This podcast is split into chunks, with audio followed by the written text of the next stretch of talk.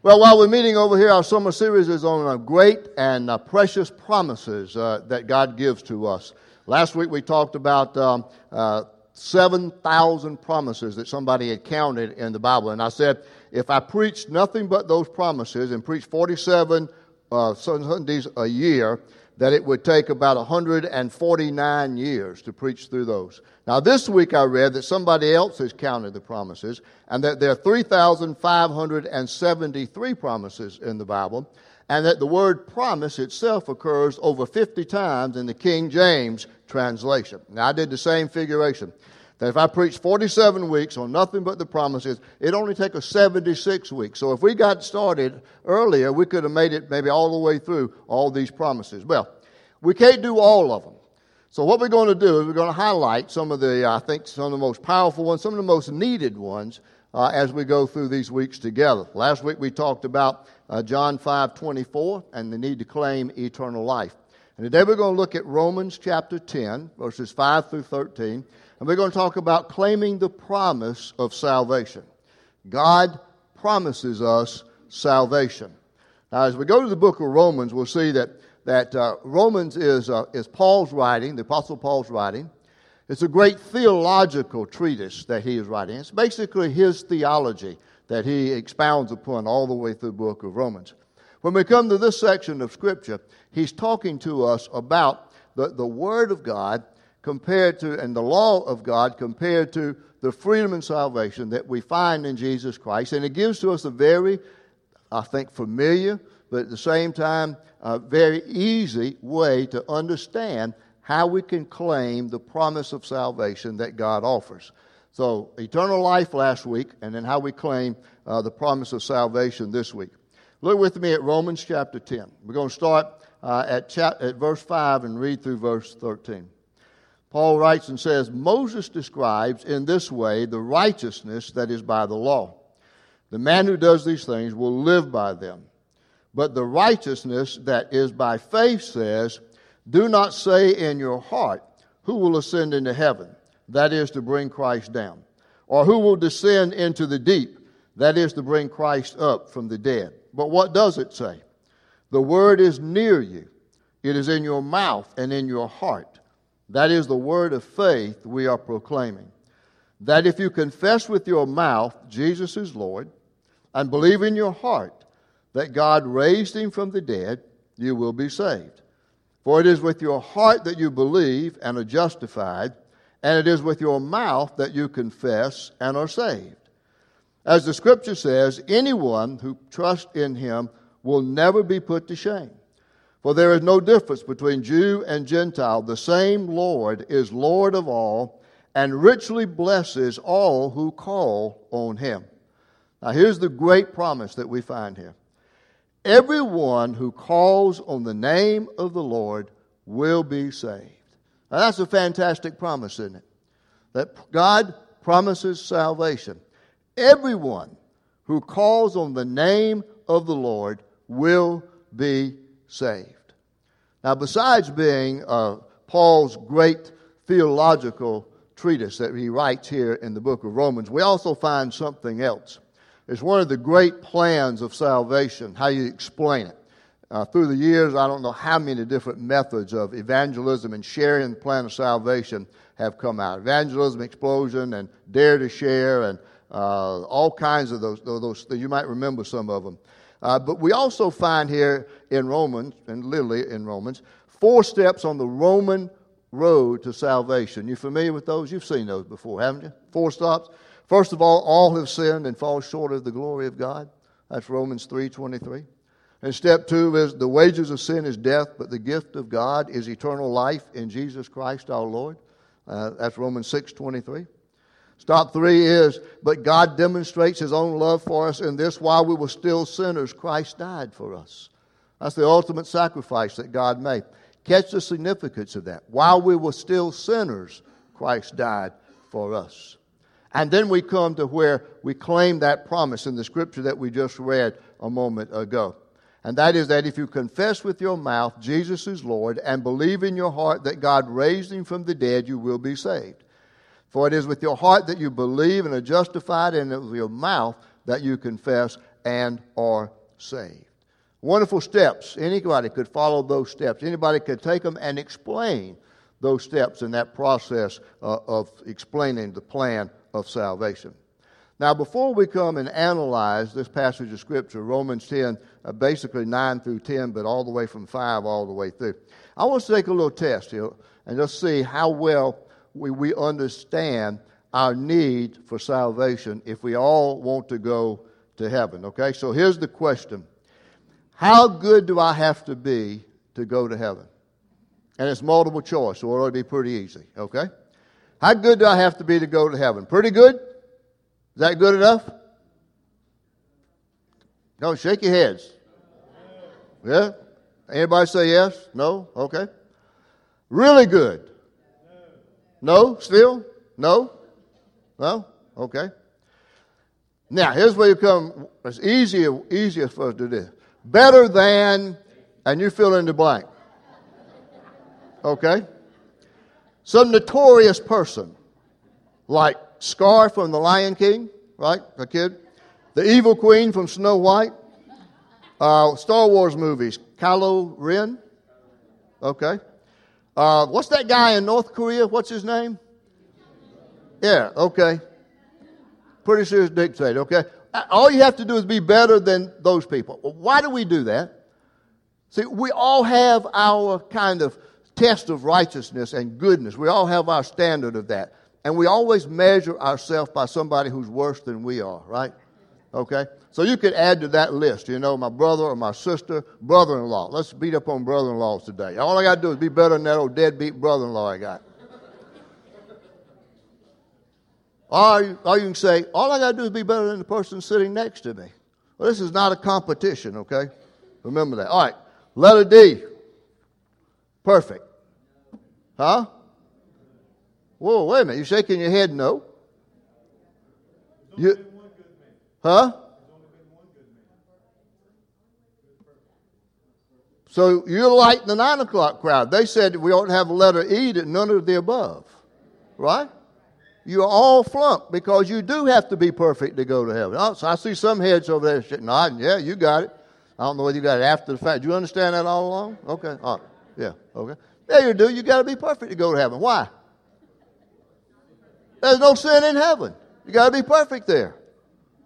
So I, the question is, how do we get there? How, do we how do we become perfect? That relative scale of goodness, comparing ourselves to somebody else, doesn't cut it. Because goodness will never get you into the kingdom of God. It'll never get you into heaven.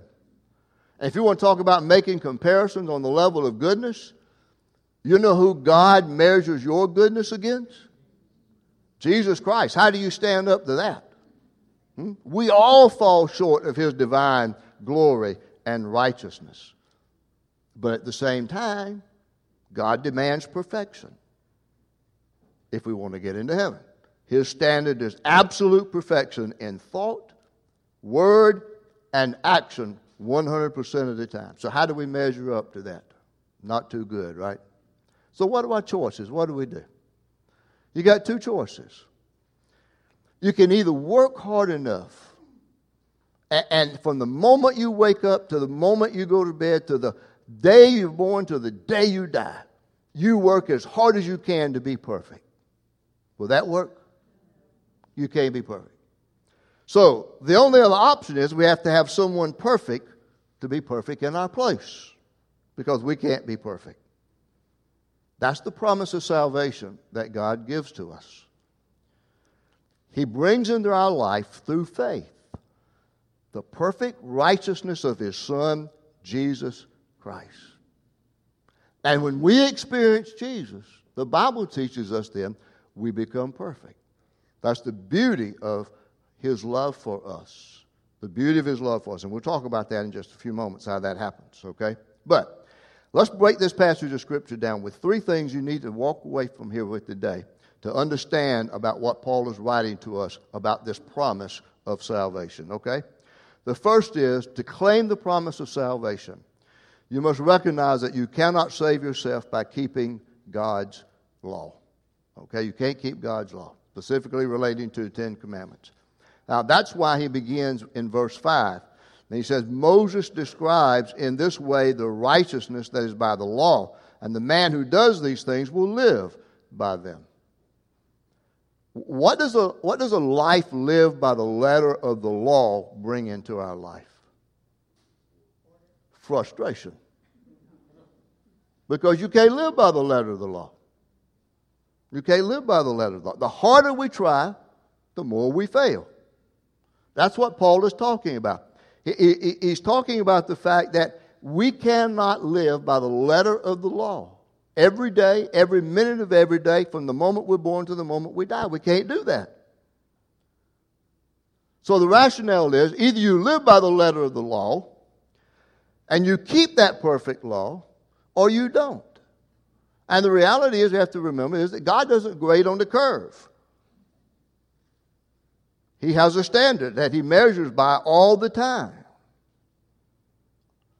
If we can't live up to the letter of the law, what happens? You mess up just one time and you're doomed to hell, right? Because you're a sinner. That's, what, that's, that's, that's the reality of it.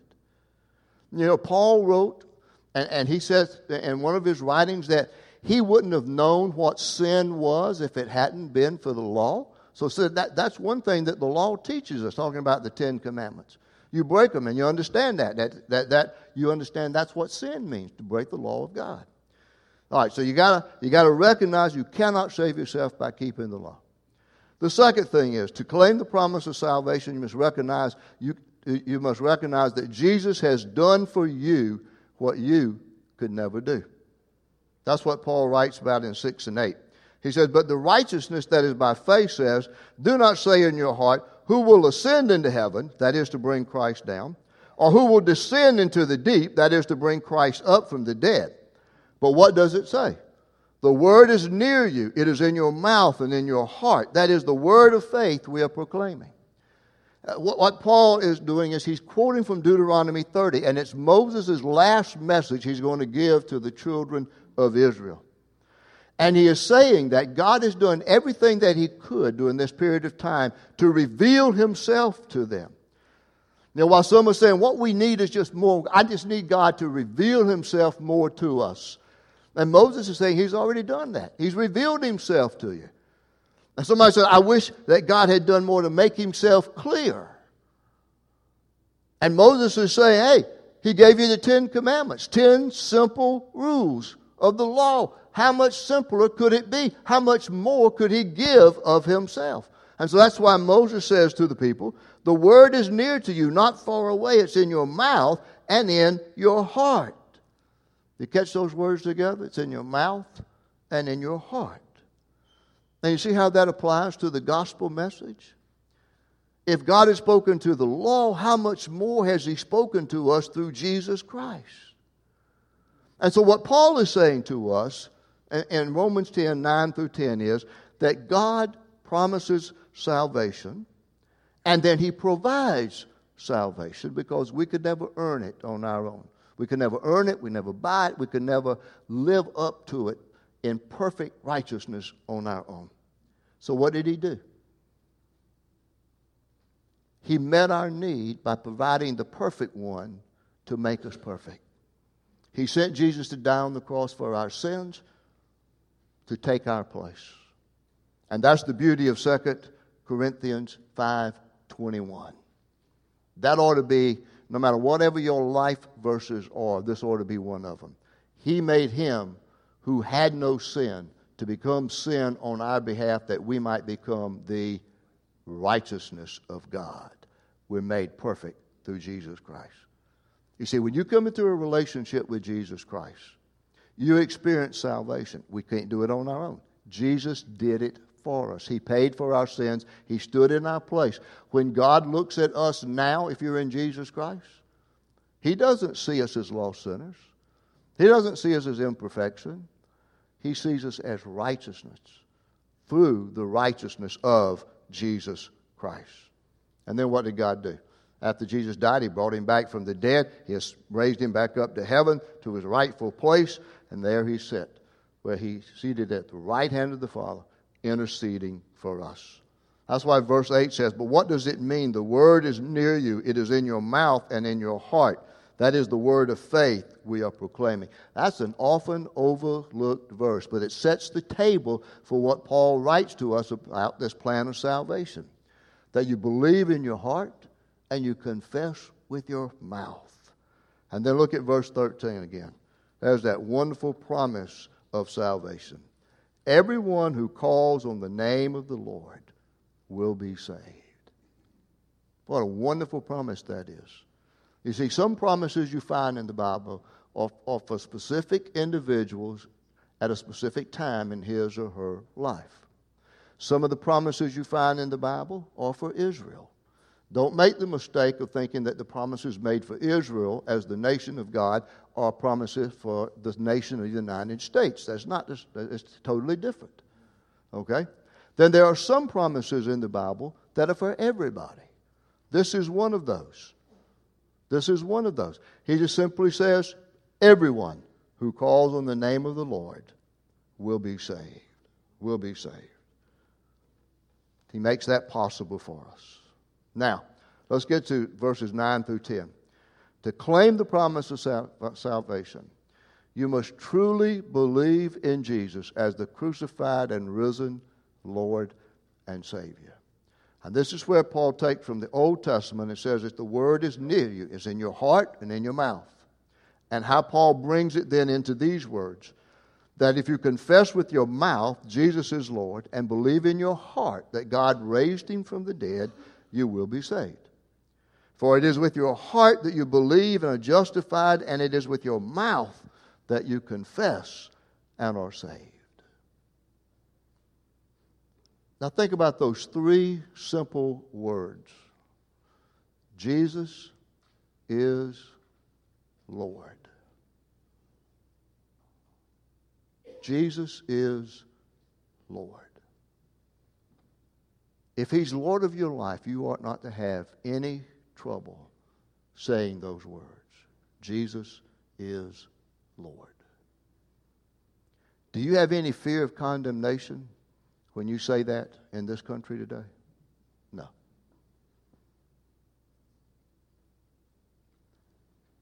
But I don't think we understand the significance of it back in first century Christianity. If a man would stand in Roman society under Roman dictatorship and say, Jesus is God, there wouldn't be any problem with that. But if he were to say, Jesus is Lord, what would happen? At least he would be arrested, maybe flogged, probably stoned to death. Right? Why? Because there was only one Lord then, and that was Caesar.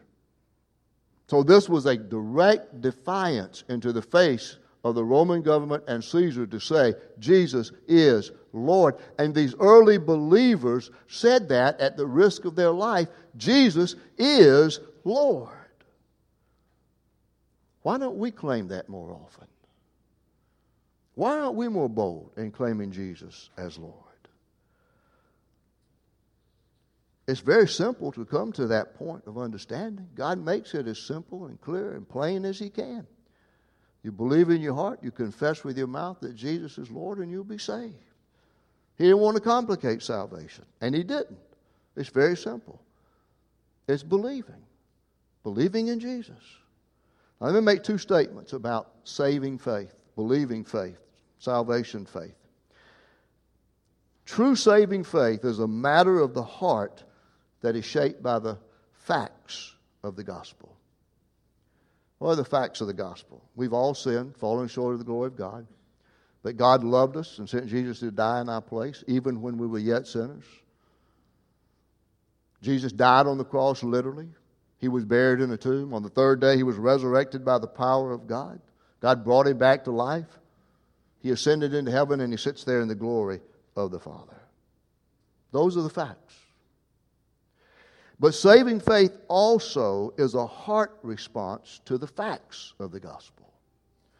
When you've got the facts about what God did in that plan of salvation, and you understand that God sent Jesus, perfect in every way, to die for us who were imperfect and unrighteous and never could attain perfection on our own, your heart ought to be moved with something.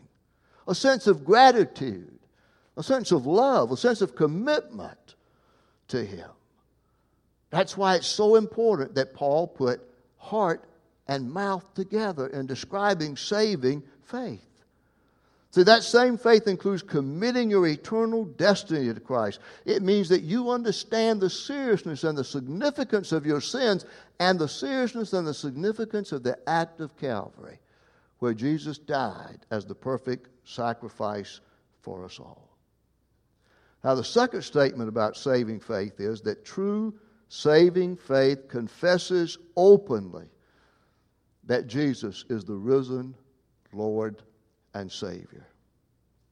It's more than just saying lightly, Jesus is Lord. Jesus is Lord. Jesus is Lord. Praise the Lord. Jesus is Lord.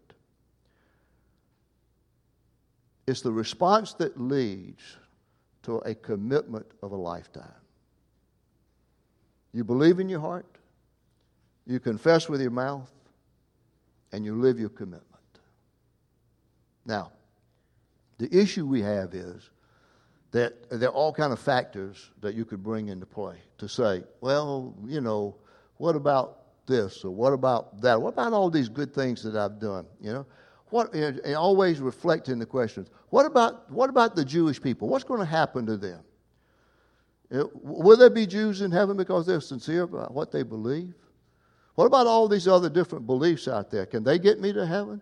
You see, you start dealing with all these other factors that are out there.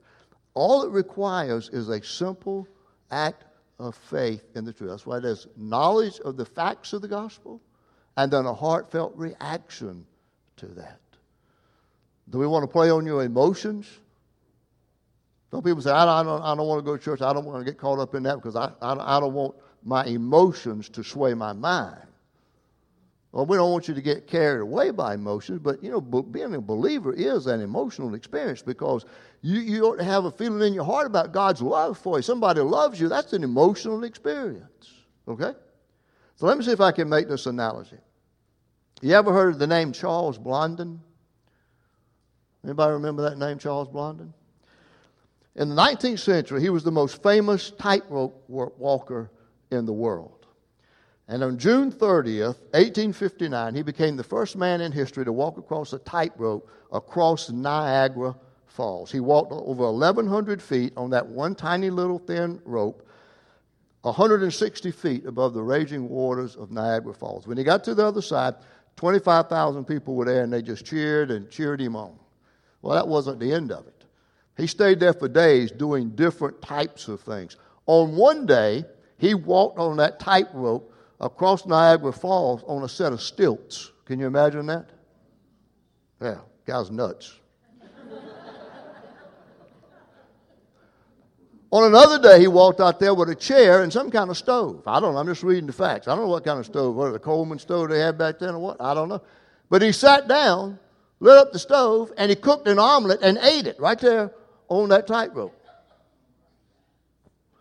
On another day, he carried his manager piggyback on his back across.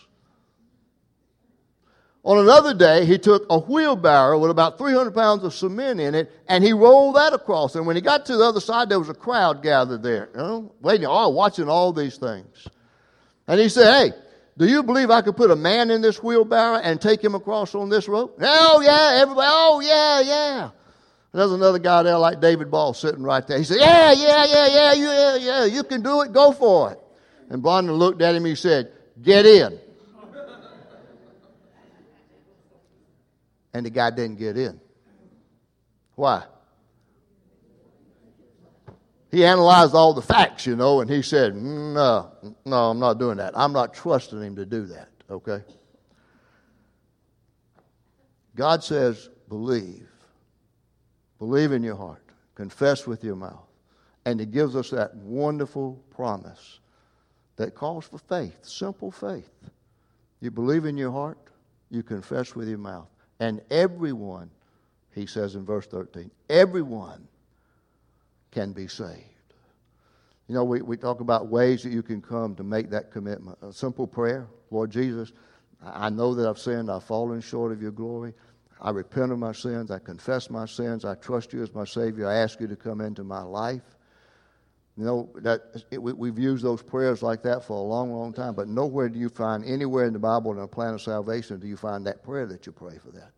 I'm not going to knock that because a lot of people, I believe, have come to genuine faith in Christ as they prayed that prayer.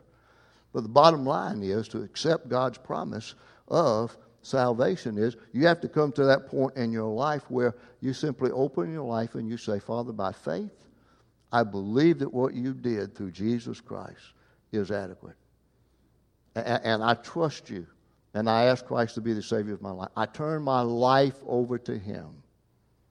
I repent of my sins, turn away from my sins, and I come to you.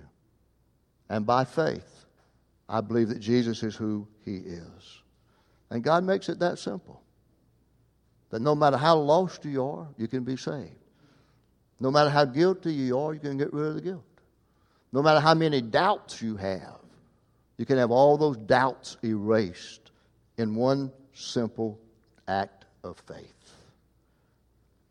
If you believe and confess, you will be saved. Now let's go back to the test for a moment. How good do you have to be to go to heaven? Let's see if you get it right this time, okay? Pretty good? No. Very good? No. Better than David Bost or anybody else, whoever? No. Perfect. Everybody understand it? Okay. And God makes us perfect through the righteousness of Jesus Christ. 2 Corinthians 5:21. God made him who had no sin to become sin on our behalf so that we might become the righteousness of God. That's no small spiritual truth to claim. That is a wonderful fact that we are righteous in the sight of a righteous and holy God. And it assures us that what Jesus did on the cross satisfies the righteous demand of God for his wrath upon sin.